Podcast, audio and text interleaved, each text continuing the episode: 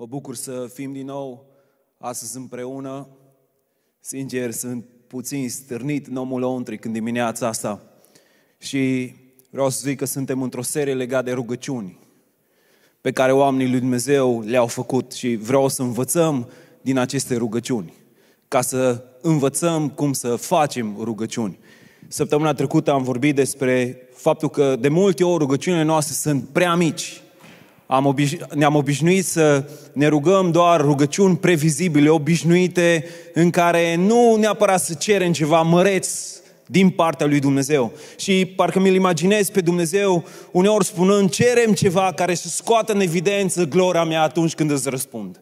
Cerem ceva care să scoată în evidență gloria mea atunci când îți răspund. Și am vorbit despre rugăciunea făcută de apostol. Doamne, dă putere robilor tăi să vorbească cu toată îndrăzneala și să învățăm cum să ne rugăm cu toată îndrăzneala. Nu știu dacă v-ați rugat săptămâna asta pentru mai multă îndrăzneală, am primit mai multe mesaje din partea mai multora dintre voi care a spus, hei, a fost un mesaj care a fost ceea ce aveam nevoie să aud, pentru că am ajuns într-un loc în care rugăciunile mele erau mici și seci și mă bucur legat de lucrul ăsta. Astăzi vreau să mergem mai departe și vreau să spun că trebuie să renunțăm la rugăciunile noastre care sunt prea generale.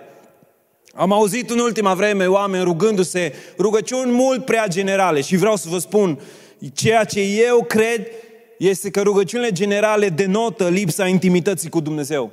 Când nu ai intimitate cu Dumnezeu, nu-i cer Dumnezeu lucruri specifice, ci te rogi generalități. Și sunt foarte mulți oameni pe care am auzit în ultima vreme rugându-se așa la modul general, scumpilor, rugăciunile generale nu îl mișcă pe Dumnezeu pentru acțiuni specifice.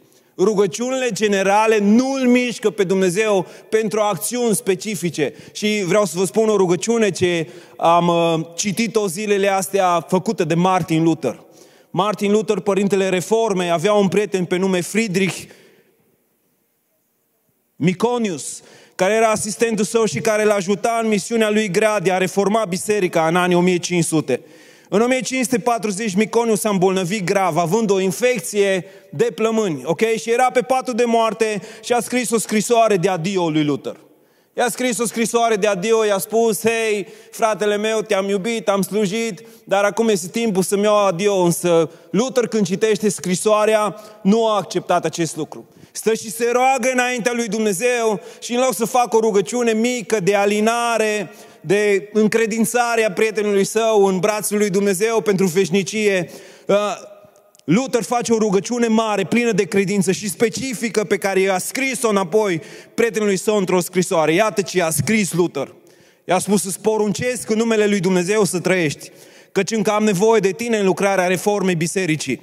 Domnul nu va lăsa să aud că ai murit, ci va permite ca tu să trăiești mai mult ca mine. Căci acest lucru mă rog doar pentru a glorifica numele lui Dumnezeu. Rugăciune mare și specifică. Este foarte interesant și uimitor faptul că, cu toate că Miconius își pierduse deja puterea de a vorbi și era la câteva ore de moarte, așa spuneau cei ce erau în jurul lui, când a citit sau când a auzit această scrisoare, credința i-a fost aprinsă în mod miraculos a fost vindecat și a mai trăit încă șase ani. Și ce credeți? Când a murit? A murit la două luni după ce Luther a murit. Ăsta a fost răspunsul specific al lui Dumnezeu la o rugăciune specifică, plină de credință, făcută de un om care credea că toate lucrurile sunt cu putință înaintea lui Dumnezeu. Și pentru următoare două săptămâni, săptămâna asta și săptămâna viitoare cel puțin, ne vom uita la viața de rugăciune a lui Ilie Tișbitul. Ilie Tișbitul. Și Asta pentru că a stârnit puternic inima mea în ultimele zile viața lui de rugăciune. Și vreau să vă dau puțin context, ok? În vremea lui Ilie, în regatul de nord, erau deja 19 împărați consecutivi care au făcut ce era rău neplăcut înaintea lui Dumnezeu. Gândiți-vă 200 de ani de conducere nu neeficientă, ci o conducere în care au invitat răul, întunericul, demonii, împărăția celui rău să fie prezentă și să facă ravagi în mijlocul lor. Și acesta al 19-lea împărat, Ahab, era căsătorit cu Izabela și e descris ca făcând mai mult rău ca oricare altcineva dinaintea lui. Asta e vremea în care Dumnezeu îl ridică pe Ilie. Sub domnia acestor oameni, 200 de ani, s-au închinat altor Dumnezei precum Baal Astartei și sacrificau copiii acestor zei, se prostituau în diferite temple, făcând lucruri mult, murdar, mult mai murdare decât pot eu să spun aici în public. Un timp foarte întunecat al corupției, închinării profunde, scăldate în idolatrie și în această vreme este interesant că Dumnezeu nu ridică o armată care să confrunte pe împăratul Ahab, ci Dumnezeu ridică un om.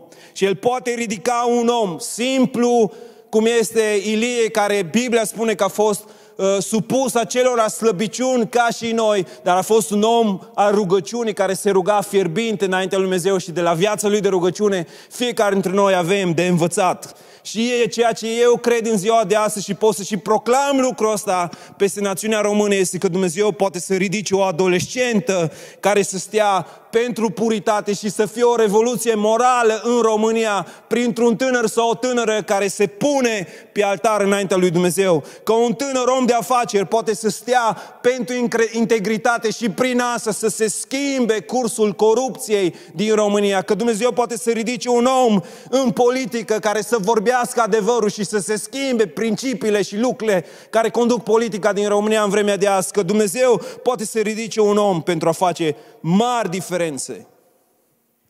Ilie înseamnă Dumnezeu meu este Iahve.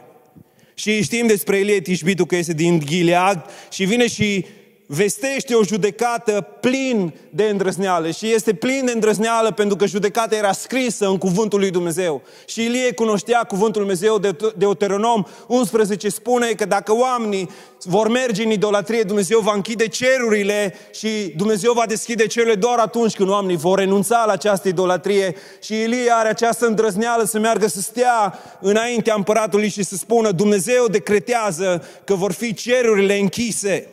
Da, dacă vreți să punem asta în contextul economic de azi, azi avem doar o încetinire a economiei. Doar o încetinire a economiei. În vremea de atunci, ceea ce Ilie prorocește, prevestește, este o prăbușire totală, o închidere a economiei.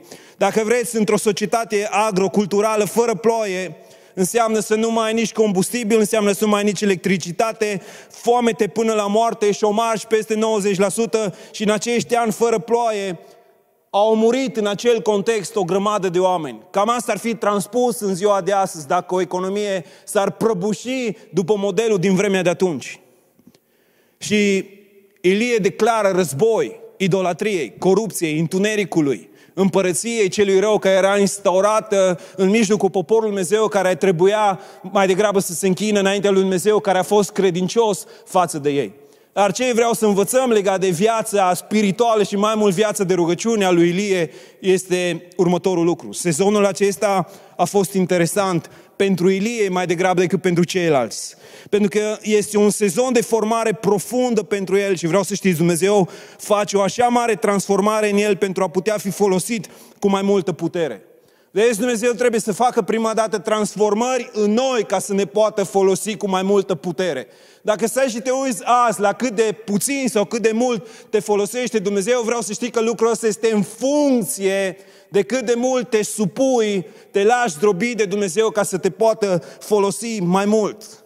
De aia Dumnezeu îl duce și pe Ilie într-un sezon în care să-l pregătească și sunt trei faze legate de lucrul ăsta și este interesant. Prima fază este izolarea.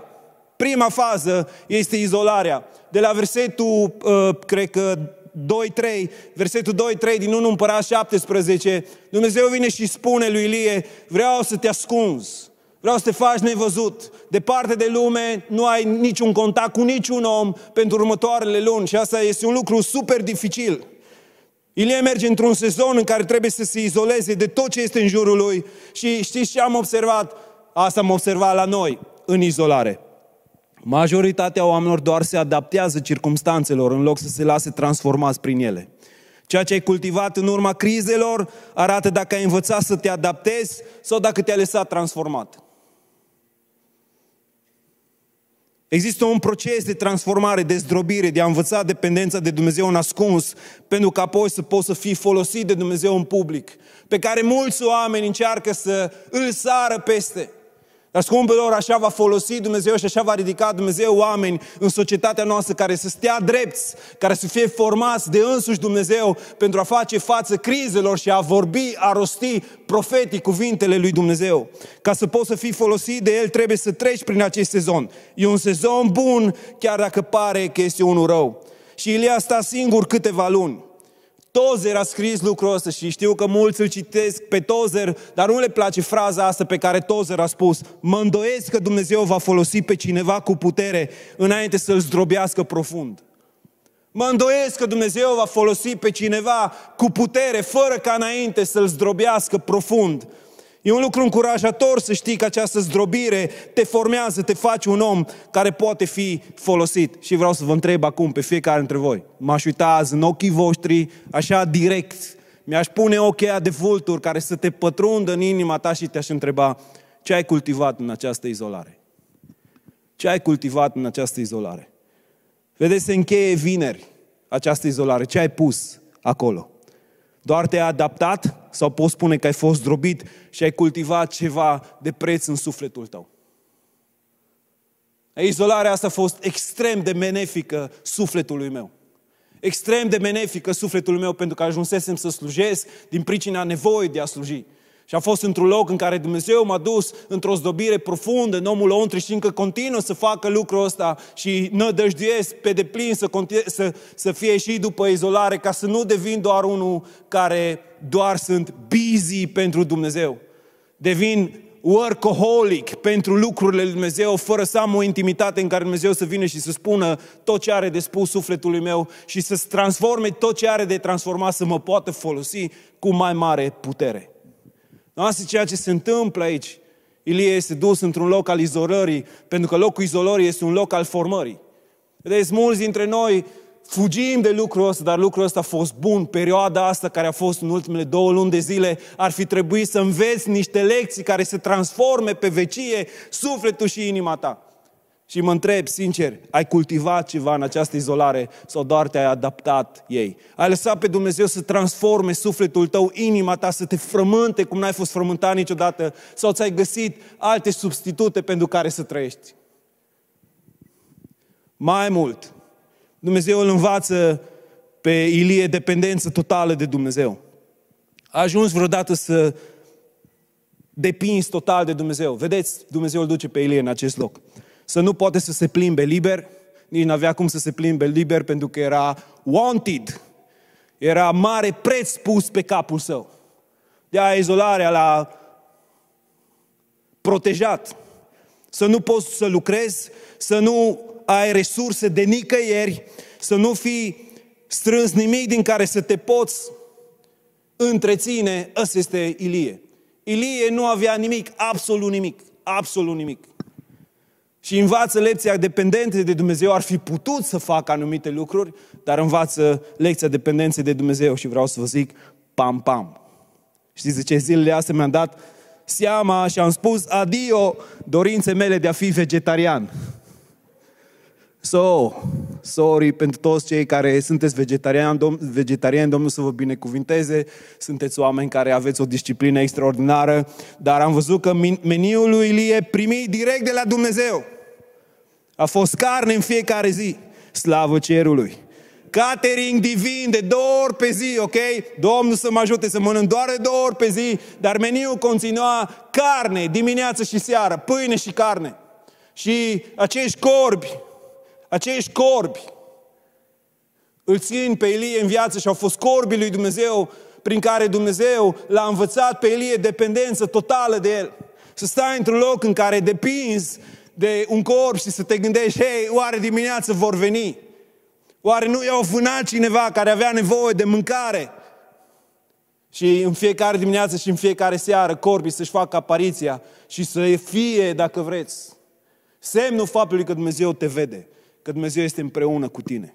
Când totul se prăbușește în jur, trebuie să înveți să depinzi doar de Dumnezeu. Și asta e ceea ce Dumnezeu îl învață pe Ilie. Noi stăm și ne uităm la Ilie că s-a rugat să se închidă cerul, să se deschidă cerul și începem să facem și noi rugăciuni. Scumpilor, Ilie a fost într-o școală a vieții în care noi trebuie să umblăm ca rugăciunile noastre să fie eficiențe și să deschidă cerul lui Dumnezeu. No, știu că astea sunt vremuri în care ne putem afirma dependența de El. Vă spun, astea sunt vremuri în care fiecare dintre noi putem să ne afirmăm dependența de El. Și vă spun cum, în mod simplu. Nu știu cum sunteți voi, însă astea sunt vremuri în care ne facem bine socotelile. Astea sunt vremuri în care ne facem bine socotelile. Și vreau să vă zic un lucru. De când mă știu, de când mă știu, în casa mea dăm zeciuială înaintea lui Dumnezeu. De când mă știu. Dar săptămâna asta am fost vizitat de un gând. Cum ar fi dacă vreo lună, două, până termină criza, până când lucrurile sunt ok, lăsăm să vedem ce se întâmplă. Scumpul lor Dumnezeu a venit direct la mine, nu odată, de trei ori săptămâna asta, legat de lucrul ăsta. De trei ori legat de lucrul ăsta.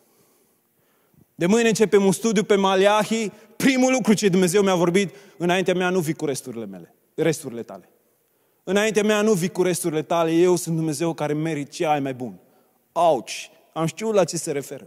Imediat după ce gândurile astea m-au vizitat, a venit Dumnezeu și mi-a spus, hei, vreau altceva de la tine. Vreau să spui încrederea în mine. Vreau să trăiești în dependență totală de mine. Și de ce?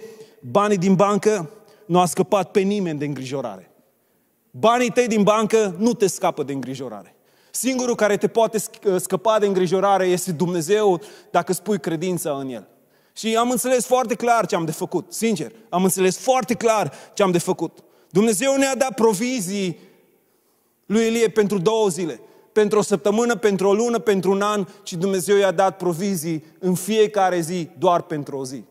Pentru că Dumnezeu vrea să trăim în dependență de El. Când Dumnezeu ajunge în acel loc de îți dă provizii doar pentru fiecare zi, este pentru că vrea să te învețe să umbli mai degrabă dependent de El. De aceea, când ești în contexte în care ești poate, hei, strâmtorat și sunt presiuni asupra ta și te gândești, oare mâine ce se va întâmpla? Vreau să știi, mâine Dumnezeu va purta de grijă pentru tine, pentru viața ta, dar ești într-un sezon în care să înveți să dăruiești ca să rămâi dependent doar de Dumnezeu să nu folosi cârje în, în situația asta în care te afli, ci puneți nădejdea în Dumnezeu viacurilor, pentru că Dumnezeu poate într-o clipă să dea la o parte tot ceea ce tu ai avut.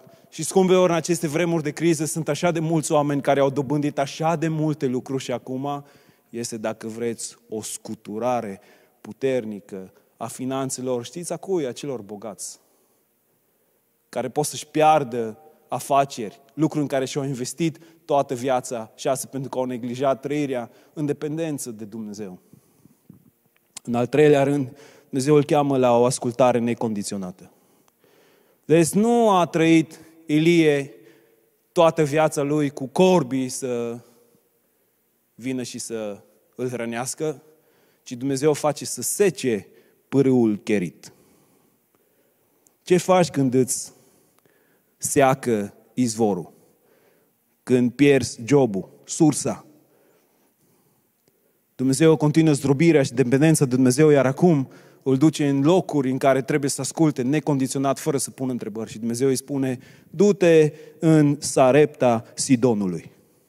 Na, ăsta, Sarepta Sidonului era, cred că, singurul loc în care Ilie nici măcar nu și-a imaginat și nici nu vrea să meargă. Pentru că Sarepta Sidonului era locul din care era Izabela toate neamurile lui Izabela erau din Sidon. Acolo era centru idolatriei, focarul închinării la Baal. Și Dumnezeu este un Dumnezeu înțelept. Sunt convins că Hab nu și-a imaginat niciodată că Elie se poate ascunde exact în capitala idolatriei unde, de unde era soția lui.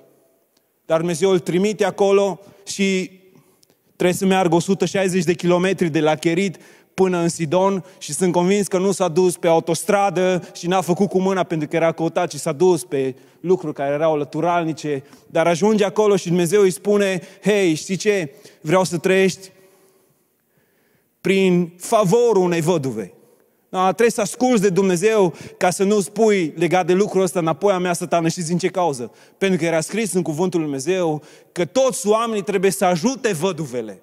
Nu că vădva să te ajute pe tine, ci că tu ai responsabilitatea să ajuți văduvele. Și Dumnezeu îi spune, hei, știi ce, Ilie, vreau să continui zdrobirea ta, vreau să continui dependența ta de mine, vreau să continui ca tu să te duci într-un loc jos înaintea mea. De aceea te trimit exact în Sidon, unde este focarul idolatriei și a baalilor și vreau să te duc într-un loc în care să vezi cum eu pot să port de grijă chiar în mijlocul unei văduve.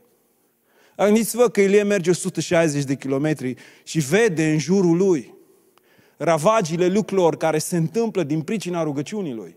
Sunt convins că Ilie când stă și se uită cum mor oameni în jurul lui, cum mor oameni din cauza foametei lui Ilie, nu i-a fost ușor pentru că a ieșit după multe luni de izolare, n-avea nicio informație legată de nimic decât ceea ce Dumnezeu îi vorbea și merge și vede efectele secetei, ceea ce se întâmplă. Gândiți-vă că pârâul lui a secat și în jurul lui au fost oameni care au murit din pricina secetei și Ilie vede toate aceste lucruri și se duce la o văduvă și când ajunge la văduva aia și se spune cuvântul Dumnezeu interesant. Vine, vine Dumnezeu și spune, hei, am poruncit unei văduve să se îngrijească de tine. Și te aștepta când ajunge în Sidon, direct să-l întâmpine o vădvă și să zică, hei, eu sunt femeia despre care Dumnezeu a vorbit, că eu trebuie să am grijă de tine, vino Ilie în casa mea și fac tot ceea ce trebuie să faci. Dar nu se întâmplă lucrul ăsta. Nici nu știu cum a ales Ilie văduva. Sunt probabil, a citit ce scrie în Geneza și a făcut și el ca și Eliazear când a fost trimis de Avram, pentru că e aceeași idee, într-un fel merge și vede o femeie și îi cere niște apă. După 160 de kilometri de mers, spune, când ajunge în, în Sarepta Sidonului, întreabă pe o femeie, hei, poți să-mi dai niște apă? Se uită, sunt convins să uita să vadă, hei, cum îți dai seama că femeia era văduvă? Poți să-mi dai puțină apă. Asta ce spune, după 160 de kilometri. Era sete. Poți să-mi dai puțină apă. Într-o vreme a secetei. Într-o vreme în care oamenii conservau cât de mult posibil apa, pentru că apă însemna viață, el întreabă, hei, poți să-mi dai puțin apă? Și când se duce femeia înspre a aduce apă, spune, auzi, poți să îmi aduci și uh, o turtă. Să-mi faci niște turte. Și femeia se uită la el și spune, hei, eu și fiul meu, sunt văduvă, eu și fiul meu, avem ultima mâncare în viața noastră și apoi murim. Și Ilie îi spune, știi ce? Domnul mi-a vorbit să-mi aduci mie prima dată mâncare și apoi să te ocupi de tine. Da, sunt convins că lucrurile astea sunt lucruri, detalii mici, dar dacă tu ai vedea o vădvă care este ultima ei mâncare pentru ea și copilul ei, ai spune lucrul ăsta. Ai spune doar dacă Dumnezeu îți vorbește clar lucrul ăsta. Dar Dumnezeu îl învață pe Ilie această lecție a dependenței totale. De aia face aceste lucruri care sunt împotriva cursurilor naturale ale vieții și Ilie este credincios. Vreau să știți că din teste învățăm lecții. Testele te învață lecții și ceea ce se vede aici este faptul că Ilie și-a învățat lecțiile în mijlocul testelor. Și Ilie spune cuvântul lui Dumnezeu și spune, hei, uleiul din oală nu se va împuțina și puțina făină care tu o ai se va înmulți în fiecare zi. Și din locul ăla în care moartea era în casă, aștepta să ia pe văduvă și pe fiul ei, gândiți-vă că se transformă casa aia o casa bucuriei. Și pot să-mi imaginez lucrul ăsta. În fiecare dimineață mergea acolo, din, din nou, Dumnezeu nu le umple direct cu ala și avea în fiecare zi să nu, nu, nu, în fiecare dimineață mergeai și prin credință era acolo tot ce era necesar să mănânci în fiecare zi. Așa a lucrat Dumnezeu în fiecare zi. Dar era o bucurie și femeia vede minunea lui Dumnezeu, pentru că toți suntem conștienți că acolo de unde nu pui și nu mai ei, la un moment dat se termină, dar asta nu se întâmplă pentru că Dumnezeu era prezent acolo, în mijlocul lor. Dar se întâmplă ceva misterios aici. La un moment dat, fiul văduvei moare. Știți ce? Nu știi ce urmează să facă Dumnezeu cu tine până nu faci mai întâi ceea ce ți s-a cerut deja să faci. Nu știi ce face Dumnezeu în continuare cu tine până nu faci ceea ce Dumnezeu ți-a cerut să faci. Umblarea asta în ascultare este extraordinar de necesară pentru a putea vedea manifestarea gloriei Lui Dumnezeu și Elie umblă în felul ăsta. Dar cuvântul Dumnezeu ne spune că fiul văduvei moare. Da, interesant. Mult de spus aici, pentru că spune că a suferit de o boală, asta înseamnă că a fost un timp în care Ilie, care era prezent acolo, Ilie locuia la etaj și dacă vă imaginați că Ilie stătea undeva în masardă, nu, scumpilor, Ilie dormea sub cerul liber. Deci pe acoperișul casei de obicei stăteau, uh, cum le spune, musafirii Și Ilie a avut și el un colțișor acolo pe acoperișul casei unde se întâmpla o grămadă de lucruri. Acolo se întindeau rufele, acolo se puneau lucrurile care erau recolta anului și printre ele Ilie are și el un loc al lui în care Ilie stă înaintea lui Dumnezeu. Îi și spune camera de sus, cred că într-un mod în care tu să înțelegi ce făcea Ilie în acel loc. Și moare fiul văduvei. Da, imaginează-ți o femeie care n-a avut pe nimeni, pentru că dacă ar fi avut pe cineva, probabil persoana respectivă ar fi ajutat-o să trăiască în continuare. Dar n-a avut pe nimeni. Îi murise deja soțul, să-ți moare cea mai scump pe pământ și să n-ai niciun fel de alinare și ești cu omul lui Dumnezeu în casă și omul lui Dumnezeu a văzut câteva zile, săptămâni, habar n-am cât, că fiul tău este bolnav și n-a intervenit nimic Dumnezeu și uh, Femeia are o izbucnire, ok? Verset 18, poți să pui 1 împărat 17, verset 18. Femeia are o izbucnire. Femeia atunci a zis lui Ilie, ce am eu a face cu tine, omule al lui Dumnezeu? Cu altcuvinte spune, nu vreau să mai am nimic a face cu tine. Ai venit la mine doar ca să aduci aminte lui Dumnezeu de nelegirea mea și să mă mor astfel fiul. Nu vreau să mai văd. Să te mai văd. Mi-ai ruinat viața cumva. Femeia, chiar dacă experimentase minuni, se lasă condusă de circumstanțe și circumstanțele îi controlează învățătura chiar despre Dumnezeu. Și vreau să știți că lucrul ăsta este un lucru nasol. Să lași circumstanțele să determine ceea ce tu crezi despre Dumnezeu și despre cei din jur. Și ăsta e un lucru teribil de dificil să schimbi în viața ta. Și vă spun, nu lăsa circumstanțele să determine învățătura ta despre Dumnezeu. Când circumstanțele determină ceea ce crezi mai degrabă decât ceea ce Dumnezeu spune, ești în minciună și la jocul celui rău. Știți care este adevărul? Adevărul este că Dumnezeu iubea pe văduvă. Gândiți-vă că văduva asta candidează la cea mai cunoscută văduvă care a trăit vreodată în istoria Pământului.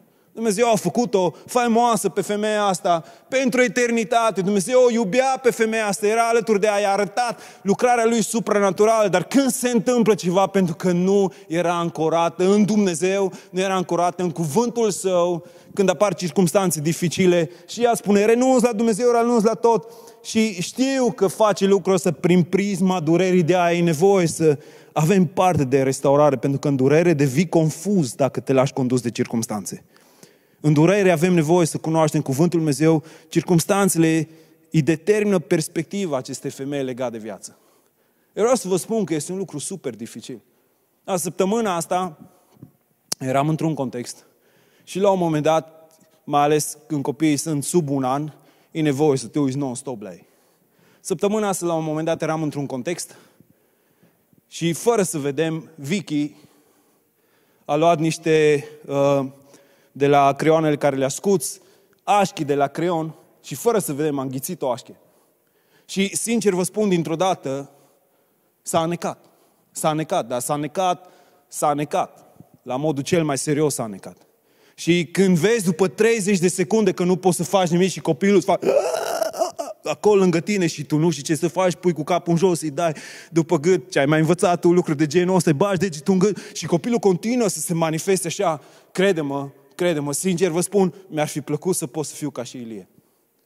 Stau pașnic, liniștit și să mă gândesc, hei, și dacă moare Dumnezeu în vie? A vă spun, nu pot să spun lucrul ăsta. Și asta m-am gândit mult zilele astea la lucrul ăsta, la faptul că am lăsat circumstanțele pur și simplu să mă conducă. Ceea ce ar trebui să fiu zidit în altceva, ca și om al lui Dumnezeu, să mă gândesc, Doamne, Tu ai promis. Asta este un copil al promisiunii tale și vreau să mă cred în Tine, indiferent de circunstanțe. Sincer, m-am panicat și eu și Naomi legat de lucrul ăsta. Dumnezeu a lucrat, haleluia, sau fica noastră a revenit. So, dar vă zic că nu am fost într-o situație în care... Și cumva am înțeles puțin, puțin, foarte puțin din ceea ce femeia asta a simțit când și-a pierdut poate ceea ce era mai scump pentru ea. Dar ce mă fascinează pe mine este răspunsul lui Ilie. Și zice, Ilie s-ar fi putut uita la femeia aia și să spună, hei, draga mea, știi ce? Ți aduce aminte că atunci când ne-am întâlnit, era ai la ultima ta masă și oricum ai fi murit și tu și fiul tău. Acum, datorie, datorită mie, tu ești în viață. Să vii și să mă acuzi și să spui toate aceste lucruri despre mine. Nu este un lucru frumos. Nu, Ilie nu face lucrul ăsta. Ilie cultivase ceva în sufletul lui. Ilie merge și ia de la ea o povară care era prea grea de dus pentru ea. Asta ce face Ilie. Îi spune, hei, dăm pe fiul tău, îl duc sus în odaia mea și o să mă rog pentru el.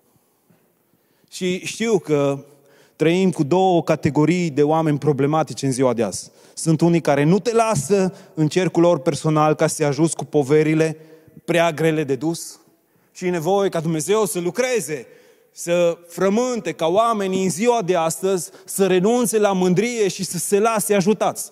Deci în, în plină criză am văzut așa de mulți oameni, chiar în contextul bisericii, care nu vor să se lase ajutați. Scumpilor, când ai nevoie de cineva să poarte poveri, lasă-te ajutat. Și apoi sunt cei care uh, sunt prea egoiști ca să vină în ajutorul celor care au probleme în viața lor. Eu vreau să știți că de multe ori eu m-am găsit în ambele categorii. Sunt real. Și asta este problematic, pentru că pentru asta e nevoie de smerenie, să te supui. Și Ilie face lucrul ăsta. Cuvântul lui Dumnezeu spune apoi că se roagă specific. Se roagă specific. Ilie face rugăciuni specifice. Spune, Doamne Dumnezeule, oare atât de mult să mâhnești Tu chiar pe văduva aceasta la care am fost primit ca oaspete încât să-i omor fiul? Asta ce se roagă Ilie, specific, exact pe subiect. Nu începe și spune de la Geneza până la Apocalipsa cum s-a întâmplat, cum a scos Dumnezeu poporul din robie, cum s-a întâmplat, cât de mic, de multe minuni ai făcut Tu, Doamne, Tu poți să mai faci minuni și azi, nu. Apoi spune, Doamne, mai departe, Spune, s-a întins de trei ori peste copil, a chemat pe Domnul și a zis, Doamne Dumnezeule, te rog, fă să se întoarcă sufletul copilului în el. Atât s-a rugat. Fă să se întoarcă sufletul copilului în el. Se roagă de trei ori lucrul ăsta. Și este interesant și sunt convins că putem învăța lucrul ăsta și săptămâna viitoare voi vorbi mai mult pe subiectul ăsta. Că este nevoie uneori să ne rugăm cu perseverență. No, am citit vreo 50 de interpretări, dar nu vă dau niciuna despre ce înseamnă că s-a întins de trei ori peste copil. Și am de la cele mai inimaginabile interpretări legate de lucrul ăsta, de ce a făcut lucrul ăsta. Și cum s-a întins, dacă te întinzi pe copil, uh, Duhul tău merge peste Duhul lui, viața din tine vine peste el, în fine, tot felul de chestii de genul ăsta. Nu știu de ce, știu că este prima înviere din Scripturi, Gândiți-vă că Ilie n-a avut niciun tipar, niciun model, n-a, știut, n-a văzut la nimeni, pentru că este prima dată când cineva învie pe cineva în Scripturi, așa că n-a citit de nimeni despre lucrurile astea și asta este ceea ce face. Și face de trei ori și ce pot să spun despre trei, numărul trei este faptul că înseamnă restaurare și înviere. Restaurare și înviere, cifra trei. La evrei.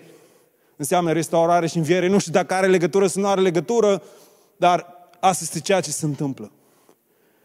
În al doilea rând, știu că se atinge de un cadavru ceea ce nu avea voie omul lui Dumnezeu să facă, dar vedeți, în contextul în care vrea să manifeste compasiunea lui Dumnezeu, trece de lucrurile astea religioase, de fațadă și face ceea ce Dumnezeu spune sufletului său să facă și Dumnezeu face cea minune supranaturală. Din cauza faptului că s-a rugat specific. Și știți ce? Vreau să chem Biserica Lumina să înceapă să se roage specific. Ca să te ajute să te rogi specific, este bine să îți pui un carnețel în care să te rogi rugăciunile și să-i scrii, să nu-ți fie lene, să scrii lui Dumnezeu ceea ce te-ai rugat și să fii cât de specific poți să fii. Cât de specific poți să fii. Ții minte, eram în primul an la Universitatea Emanuel, toți prin jurul meu aveau laptopuri era febra, pentru că era începutul legat de laptopuri. Și eu nu aveam să mănânc decât pâine cu muștar la Emanuel. Dar într-o dimineață m-am dus înaintea lui Dumnezeu și am spus, Doamne, vreau să îți cer ca Tu să-mi dai laptop și am spus exact ce fel de laptop vreau. Pe vremea aia era o laptopuri în care uh, scoteai, uh, nu mai știu cum îi spune, uh, Scoteai discul și înlocuiai, uh, nu mai știu cum chestia aia de o băgai cu CD. Nu erau altceva. Whatever. Așa, floppy disk. Era floppy disk și disc. Și puteai să scoți și să bagi floppy disk, era șmecher, nu avea nimeni, ok, erau numai cu floppy, majoritatea, de-abia erau unii care aveau CD-uri pe vremea aia și am spus lui Dumnezeu, Doamne, și ce, vreau cu floppy disk și cu din așa ca să se... Și sincer vă spun, trei zile a durat până când Dumnezeu m-a binecuvântat. N-am avut nimic, nimic, nimic. Și după ce am învățat, sincer, am învățat în vremea aia și, Doamne, adu vremurile alea peste viața mea. Știu că e, e ceva ce, când e cer acum, mă gândesc, Doamne, chiar vreau, dar, sincer, îmi doresc lucrurile alea. Pentru că s-a întâmplat, nu odată, ci de mai multe ori când eram student la Emanuel, să mă pun la rând, să mă pun la rând și să aștept ca cineva să mă binecuvânteze până ajung la casă. S-a întâmplat de mai multe ori. În vremea când eram la Emanuel. Și s-a întâmplat să fiu binecuvântat. Nu s-a întâmplat de fiecare dată, ai promis, și e nasol să te duci și să treci când ajungi la rând să numai să ieși. Ok, s-a uitat oamenii dificil la mine, dar vă spun că de câteva ori Dumnezeu a intervenit în mod supranatural și vreau din nou acea credință simplă, sinceră înaintea lui Dumnezeu și lucruri specifice în care cer lui, Doamne, exact asta vreau. Binecuvântează-mă cu lucrul ăsta și de-a lungul timpului l-am văzut pe Dumnezeu răspunzându-mi specific legat de ceea ce vreau. Sincer, specific, specific. Și cu mașina am spus specific lui Dumnezeu ce mașină vreau. Și Dumnezeu m-a binecuvântat și este Dumnezeu care te binecuvintează dacă înveți să te rogi specific. De asta vreau să vă sprovoc pe fiecare dintre voi să începem să nu ne mai rugăm numai așa rugăciuni că trebuie să mă rog o jumătate de oră sau 45 de minute, trebuie să-i spun eu lui Dumnezeu o grămadă de lucruri, ci să încep să-i vorbești cu Dumnezeu specific. Vreau să vă chem pe toți din Biserica Lumina să fim oameni care nu lăsăm ca focul să se stingă pe altar. Chiar dacă vineri, chiar dacă vineri, va fi o relaxare, să nu fie o relaxare spirituală în viețile noastre. Da, să fie o relaxare în lumea fizică, dar să nu fie o relaxare spirituală în viețile noastre. Astea, lunile astea să fi fost atât de provocați și atât de dacă vreți, puși pe a avea priorități în viețile noastre, încât ceea ce urmează acum ca și relaxare să nu schimbe tot ceea ce noi am investit, ci să fim credincioși lui Dumnezeu. Și vreau să vă spun că secretul puterii în rugăciune stă în cultivarea smereniei, a dependenței și ascultării totale de Dumnezeu. Dar oricine vă spune altcineva, vă minte. Scumpilor, secretul puterii rugăciune nu stă în a veni un profet, un mare om al lui Dumnezeu să sufle peste tine de trei ori și dintr-o dată devii și tu Jackie Chan sau Chuck Norris al creștinismului. Nu stă în lucrurile astea. Ci lucrurile astea se cultivă în smerenie, în zdrobire, lucrurile astea se cultivă în timp ce devii dependent de Dumnezeu, chiar dacă ai multe lucruri, devii dependent de Dumnezeu și vine în locul în care tu asculți total de Dumnezeu.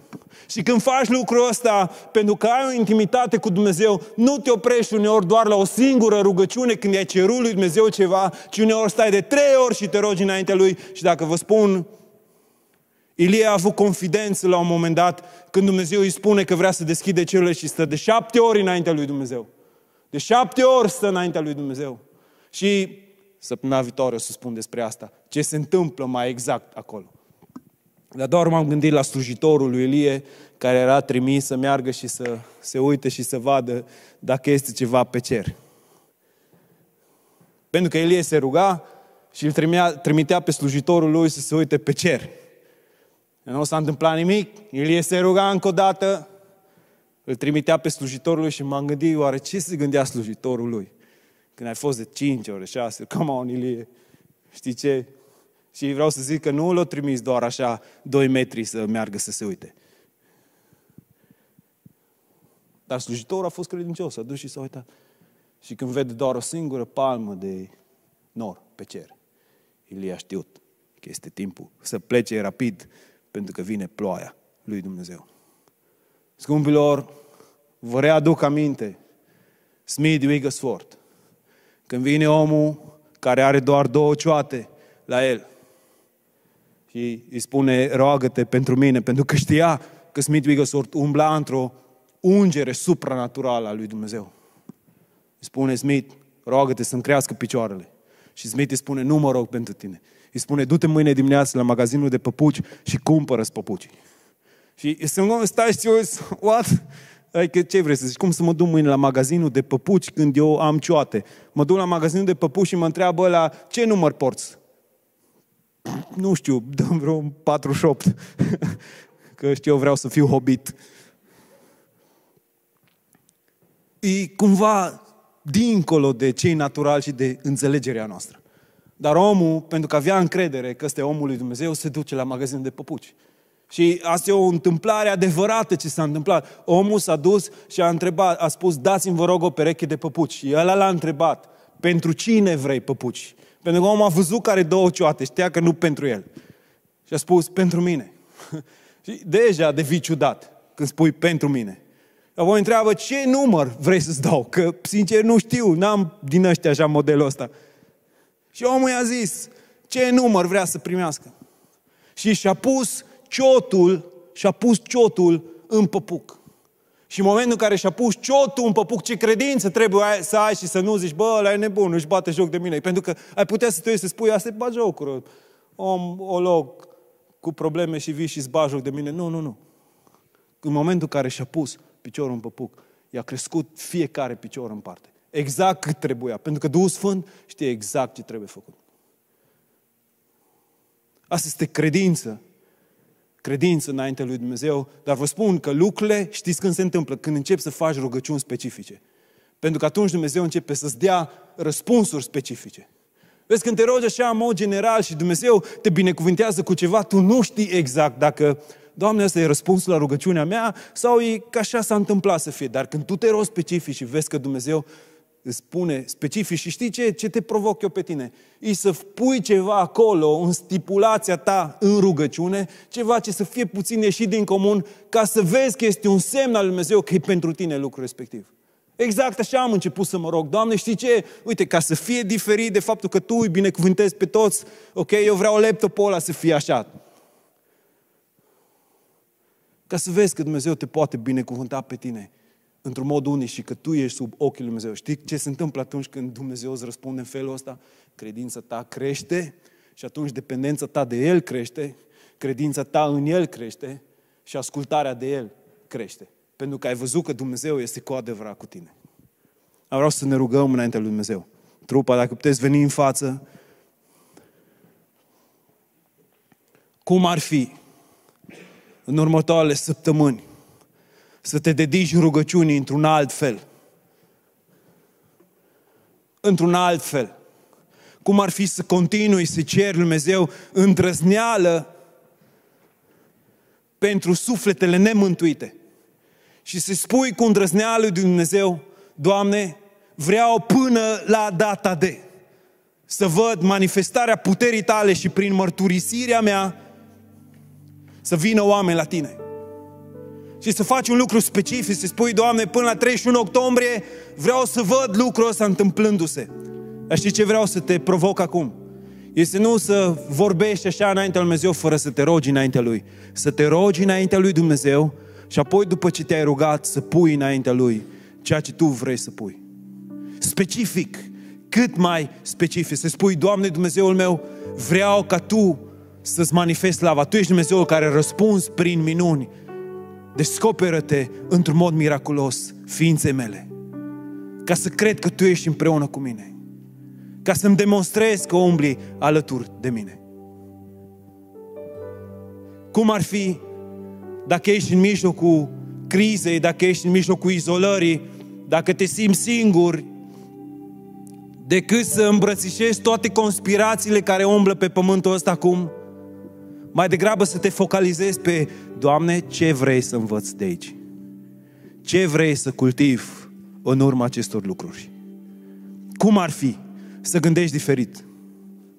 Pentru că e simplu să pui vina pe circumstanțe și să găsești factorii care au determinat circumstanțele și să stai toată ziua să gândești, uai, asta s-a întâmplat din cauza că ăia sau că alți.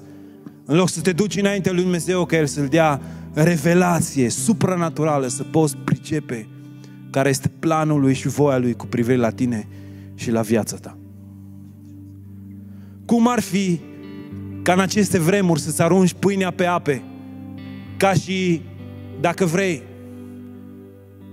ca și un semn al credincioșiei tale și al dependenței tale înaintea lui Dumnezeu. Cum ar fi să faci lucrul ăsta se aduce acum jerfe extravagante pentru că scumpilor lucrurile astea sunt primite în mod diferit de Dumnezeu atunci când dăm nu din surplusul nostru, ci din puținul nostru, din ceea ce poate nu ne ajunge nouă, să-L binecuvântăm pe Dumnezeu. Și cum ar fi să avem acea ascultare care trece dincolo de rațiunea noastră? Acea ascultare care trece dincolo de rațiune. Să asculți pe Dumnezeu. La fel cum Ilie a ascultat pe Dumnezeu chiar dacă Dumnezeu l-a pus să se lase hrănit de o vădvă care ea ar fi trebuit să fie hrănită, să meargă într-un loc în care nu s-ar fi dus niciodată. Și acolo să fie locul binecuvântării și formării sale, ca Dumnezeu să lucreze una dintre cele mai puternice minuni, prima înviere în istorie, în ceea ce știm noi, a fost făcută de acest om al lui Dumnezeu.